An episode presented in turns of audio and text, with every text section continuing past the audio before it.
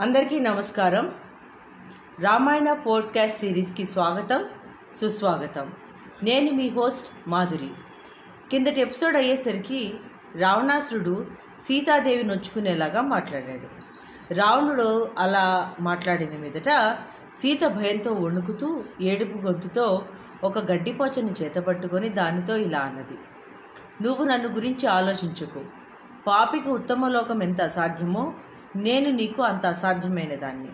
నేను గొప్ప కులంలో పుట్టిన పుణ్యాత్మురాలిని. తప్పుడు పనులు చేసేదాన్ని కాను. పతివ్రతను. నేను పరపురుషుడి భార్యను. నీ భార్యలు ఎలా ఉండాలని కోరుకుంటావో ఇతర ఇతరుల భార్యలు అలాగే ఉండాలని అనుకో.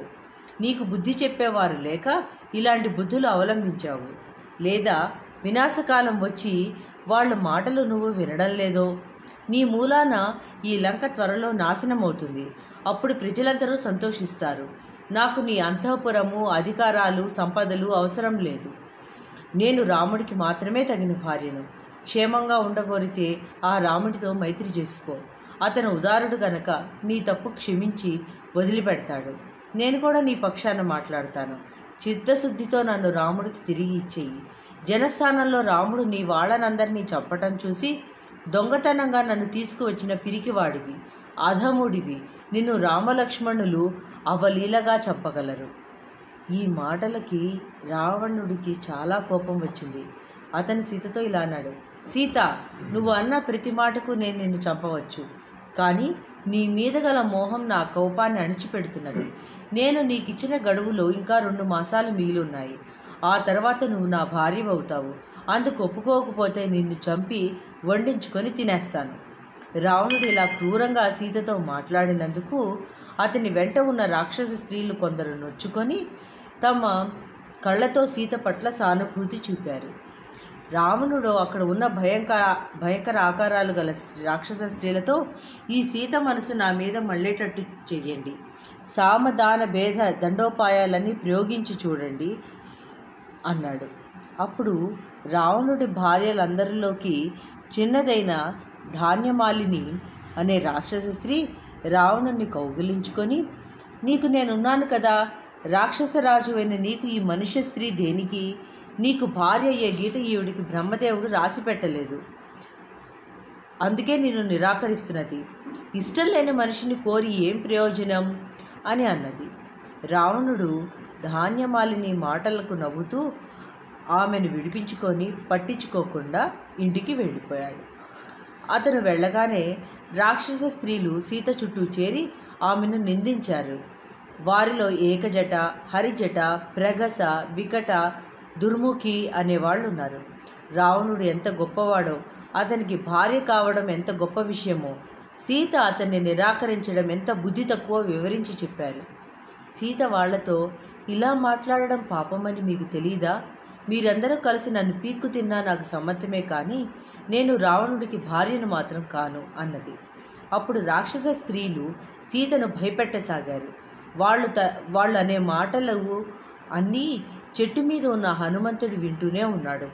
సీత రాక్షస స్త్రీలతో సహా వచ్చి హనుమంతుడు ఎక్కువ ఉన్న శిశుపా వృక్ష క్రిందే కూర్చొని కూర్చుంది. అప్పుడు వినత అనే రాక్షసి సీతతో నువ్వు చాలా గుణవంతురాలివి పతివ్రతవు అది ఎంతో మెచ్చుకోదగ్గ సంగతి. కానీ దేనికైనా ఒక మితి ఉండాలి. రావణుడు అందగాడు పరాక్రమవంతుడు రాక్షసులకు రాజును.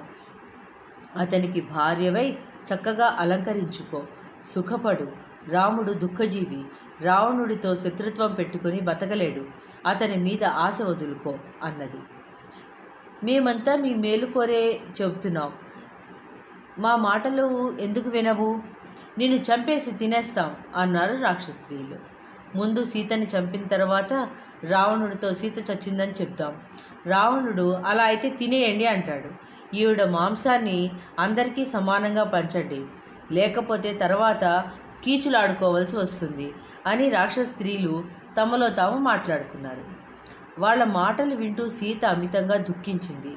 రామలక్ష్మణులను కౌసల్య సుమిత్రలను సుమిత్రలను తలుచుకొని ఏడ్చింది.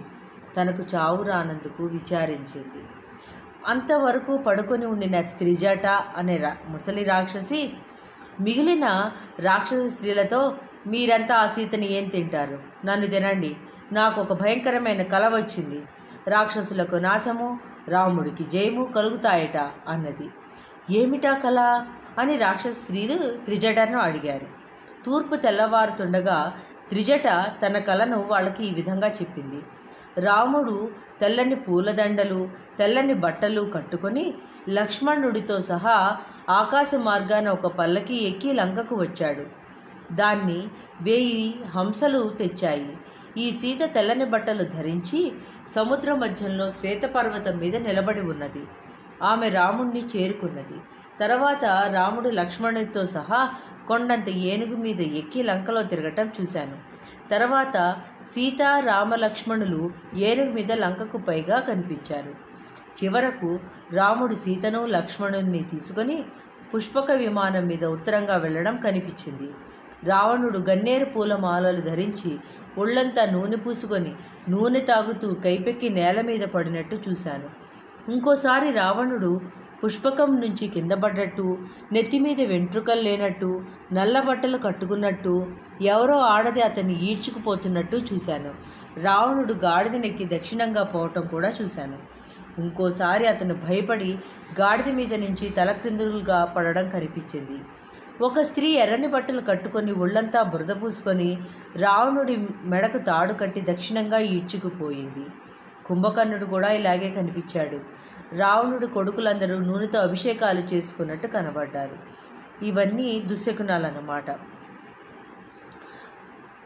రావణుడు పందిని ఇంద్రజిత్తు ముసలిని కుంభకర్ణుడు ఒంటెను ఎక్కి దక్షిణంగా పోవడం కనిపించింది. ఒక్క విభీషణుడు మాత్రం తెల్ల పూలమాలలు తెల్ల బట్టలు ఒంటికి తెల్లగంధము ధరించి తన నలుగురు మంత్రులతో సహా నాలుగు దంతాలు గల పెద్ద ఏనుగు మీద కూర్చొని కనిపించాడు. లంకానగరం విరిగి సముద్రంలో పడటం కనిపించింది.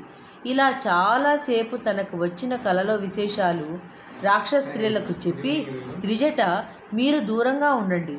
రాముడికి సీత దొరికిందే అనుకోండి. సీతతో చెప్పేదేదో మంచిగానే చెప్పండి. మనం మనం సీత నుంచి అభయం కోరడం మంచిదనుకుంటాను అన్నది. చెట్టు మీద నుంచి అంతా చూస్తూ అంతా వింటూ ఉన్న హనుమంతుడికి సీతను ఎలా ఓదార్చాలో తెలియలేదు. ఆమెతో మాట్లాడకుండా తిరిగి వెళ్ళడం అర్థం లేని పని. రాక్షస స్త్రీలకు అనుమానం కలిగించి రాక్షస వీరులతో యుద్ధం తెచ్చుకోవడం అవివేకం. యుద్ధంలో జయమే కలుగుతుందని చెప్పడానికి లేదు. ఒకవేళ తాను రాక్షసులను చంపినా తిరిగి సముద్రాన్ని దాటే శక్తి మిగలకపోవచ్చు. సీత తనను మాయారూపంలో ఉన్న రాక్షసుడని భయపడకుండా చూడాలి. అన్ని విధాలా ఆలోచించి హనుమంతుడు ఇలా ఒక కథ సీతకు వినిపించేలాగా చెప్పాడు. దశరథుడు అనే గొప్ప రాజుకి రాముడు అనే పెద్ద కొడుకు ఉండేవాడు. ఆ రాముడు తండ్రి ఆజ్ఞ చేత భార్యను తమ్ముణ్ణి వెంటబెట్టుకొని అరణ్యానికి వెళ్ళాడు. అరణ్యంలో ఆ రాముడు సూర్యులైన రాక్షసులను అనేక మందిని చంపాడు. జనస్థానంలో అనేక మంది రాక్షసులు రాముడి చేతిలో చచ్చారని విని రావణుడు మాయలేడి ద్వారా మోసం చేసి సీతను ఎత్తుకుపోయాడు. రాముడు తన భార్య కోసం అరణ్యాలలో వెతుకుతూ పోగా సుగ్రీవుడు అనే వానరుడితో స్నేహం కుదిరింది. రాముడు వాలి అనే వానరరాజుని చంపి సుగ్రీవుడికి వానర రాజ్యం ఇప్పించాడు. సుగ్రీవుడు ఆజ్ఞాపించగా అనేక వేల వానరులు సీతాదేవిని వెతకటానికి అన్ని దిక్కులకు బయలుదేరారు. వారిలో ఒకడినైన నేను నూరు యోజనాల సముద్రాన్ని దాటి వచ్చాను. రాముడు వర్ణించినట్టుగానే ఉన్న సీతను చూశాను. ఇంతవరకు చెప్పి హనుమంతుడు ఆగాడు. అతని మాటలను పూర్తిగా విన్న సీత నిర్గార్థపోయి తల ఎత్తి చెట్టులోకి చూసింది. ఎంతో శ్రమపడి అంతటా కలయ చూసిన మీదట ఆమెకు హనుమంతుడు కనిపించాడు. తెల్లని బట్ట కట్టుకొని కొ- చెట్టు కొమ్మల మధ్య మెరుపులాగా కనిపించిన హనుమంతుడిని చూడగానే సీతకు కాస్త భయం పుట్టింది. ఆపదలో కనిపించే కోతి రూపం తనకు కనిపించిందని ఆమె చాలా దుఃఖించింది. రాక్షస స్త్రీలు వినిపో వి- వింటారని నిశ్శబ్దంగా ఏడ్చింది. లంకలో రాముడి కథ చెప్పేవాళ్ళు ఉండడం అసంభవం కాబట్టి తాను కలగంటున్నానని అనుకున్నది. కలలో కోతి కనిపించడం చాలా చెడ్డది. రాముడికి ఏం ఆపద వస్తుందో అని భయపడింది. అయితే తనకు నిద్ర లేనప్పుడు కళ ఎలా వస్తుంది? తాను అస్తమానము రాముడి గురించి ఆలోచించటం వలన తనకు రాముడు విషయం విన్నట్టు భ్రమ కలిగి ఉంటుందని ఆమె అనుకున్నది. ఏమైనా? తాను విన్న మాటలు నిజం కావాలని ఇంద్రుడికి బృహస్పతికి బ్రహ్మకి అగ్నిహోత్రుడికి మనసులోనే దండాలు పెట్టుకుంది. ఈ లోపల హనుమంతుడు చెట్టు మీద నుంచి నేల మీదకి దూకి సీతను సమీపించి చేతులు జోడించి నమస్కారం చేసి అమ్మా పతివ్రతలాగా కనిపిస్తున్నావు. నువ్వెవరు? ఎందుకు కంటనీరు కారుస్తున్నావు? నిన్ను చూస్తే ఏ దేవగణానికో చెందిన దానివి అనిపిస్తున్నది. నీ కొడుకు తండ్రి సోదరుడు భర్త ఎవరు? ఒకవేళ నువ్వు రావణుడి చేత జనస్థానం నుంచి అపహరించి తేబడిన సీతవే అయితే ఆ సంగతి వెంటనే చెప్పు. నీకు అన్ని విధాలా శుభం కలుగుతుంది అన్నాడు. దానికి సీత హనుమంతుడితో ఇలా అంది. నేను దశరథ మహారాజు కోడలిని విదేహరాజైన జనకుడు కూతురిని. నా పేరు సీత. రాముడి ఇంట పన్నెండేళ్ళు సమస్త సుఖాలు అనుభవించాను. పదమూడో ఏట రాముడికి పట్టాభిషేక ప్రయత్నాలు జరుగుతుండగా దశరథుడి భార్యలలో కైకేయి అనే ఆమె రామ పట్టాభిషేకం జరిగితే తాను నీరు ఆహారము విసర్జించి చచ్చిపోతానని రాముణ్ణి అరణ్యానికి పంపమని అన్నది. లోగడ కైకేయికి వరాలు వాగ్దానం చేసి ఉన్న దశరథుడు అసత్యానికి పాల్పడలేక రాముడికి ఇస్తానన్న రాజ్యాన్ని తిరిగి రాముడి నుంచి తీసుకున్నాడు. రాముడు తండ్రి మాటకు మనస్ఫూర్తిగా సమ్మతించి నారపట్టలు కట్టుకొని బయలుదేరుతూ నన్ను కౌశల్య దగ్గర ఉండమన్నాడు. రాముణ్ణి విడిచి స్వర్గంలో కూడా ఉండలేను. అందుచేత నేను అతనికన్నా ముందే అరణ్యానికి బయలుదేరాను.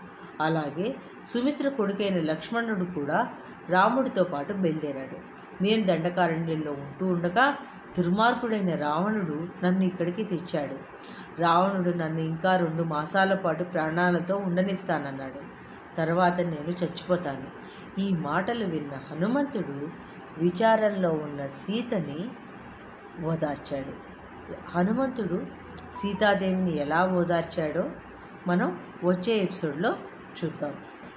సెలవు. జై శ్రీరామ్.